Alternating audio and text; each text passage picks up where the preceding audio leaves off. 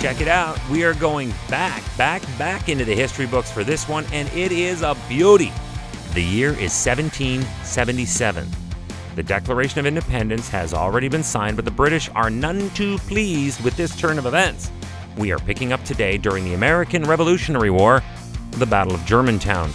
It was a major battle that took place in Germantown, just outside Philadelphia, between the British Army, led by Sir William Howe, and the American Continental Army, along with the 2nd Canadian Regiment, under the command of the first ever Commander in Chief, George Washington.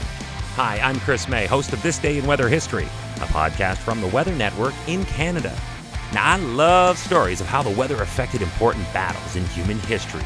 So far on this podcast, we have covered the American Civil War with the deluge of flooding rain, and we discussed the War of Independence and how a hurricane took out ships from the British Navy in Atlantic Canada. Today, we hit up how fog did the trick in this battle. On this day in weather history, the capital of the American colonies at this time was in Philadelphia. So, by taking the capital in any war, you obviously have the upper hand. And General Howe had that after a series of battles in 1777.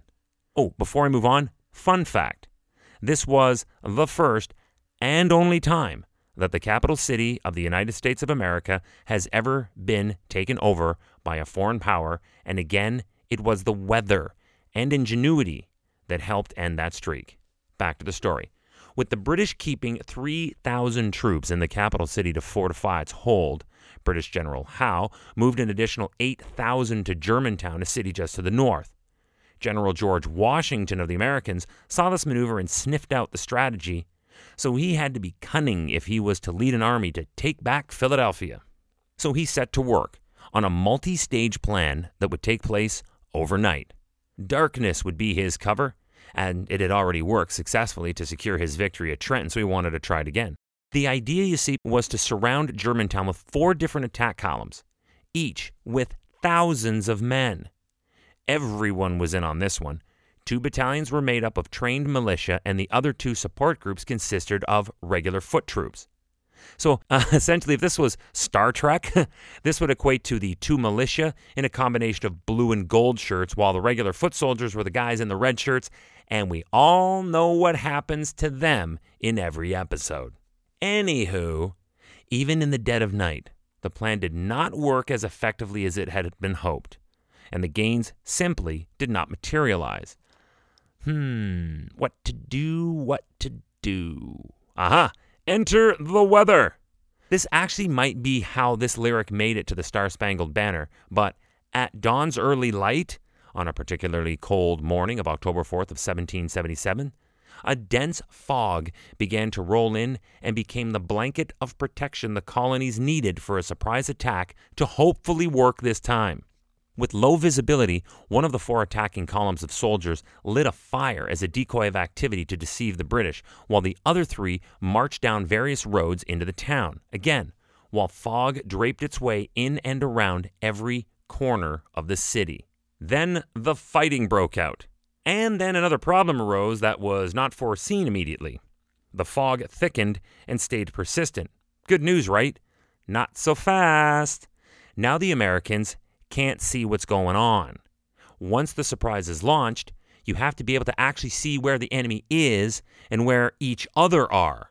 Also, consider that it would not be until 1884, that's over 100 years from 1777, when inventor Paul Vieille would invent smokeless gunpowder. Uh-huh. Therefore, with all this fighting going on, there was a dense cover of fog and gun smoke that would take seemingly forever to dissipate back then. Battalions were going down wrong roads, confusing each other for the enemy, and firing on each other. As a matter of fact, two American brigades accidentally ambushed each other before they both retreated, still thinking they were the British. This retreat left another brigade exposed and very easy for the British to take down. What chaos! General Washington, unaware of the overall confusion and lack of communication in the fog, finally had to order a full retreat. The Americans were defeated. But, and this is a big but, England had very few friends back then in the international community, especially the French. And a high level French diplomat who had enormous influence within the French government was so impressed by the efforts and tenacity of the Americans during the Battle of Germantown that he convinced the French to heavily support the Americans in trying it again. Tomorrow is October the 5th. Tomorrow we have a story where some of the largest hailstones in American history fell in a most unlikely state, Arizona.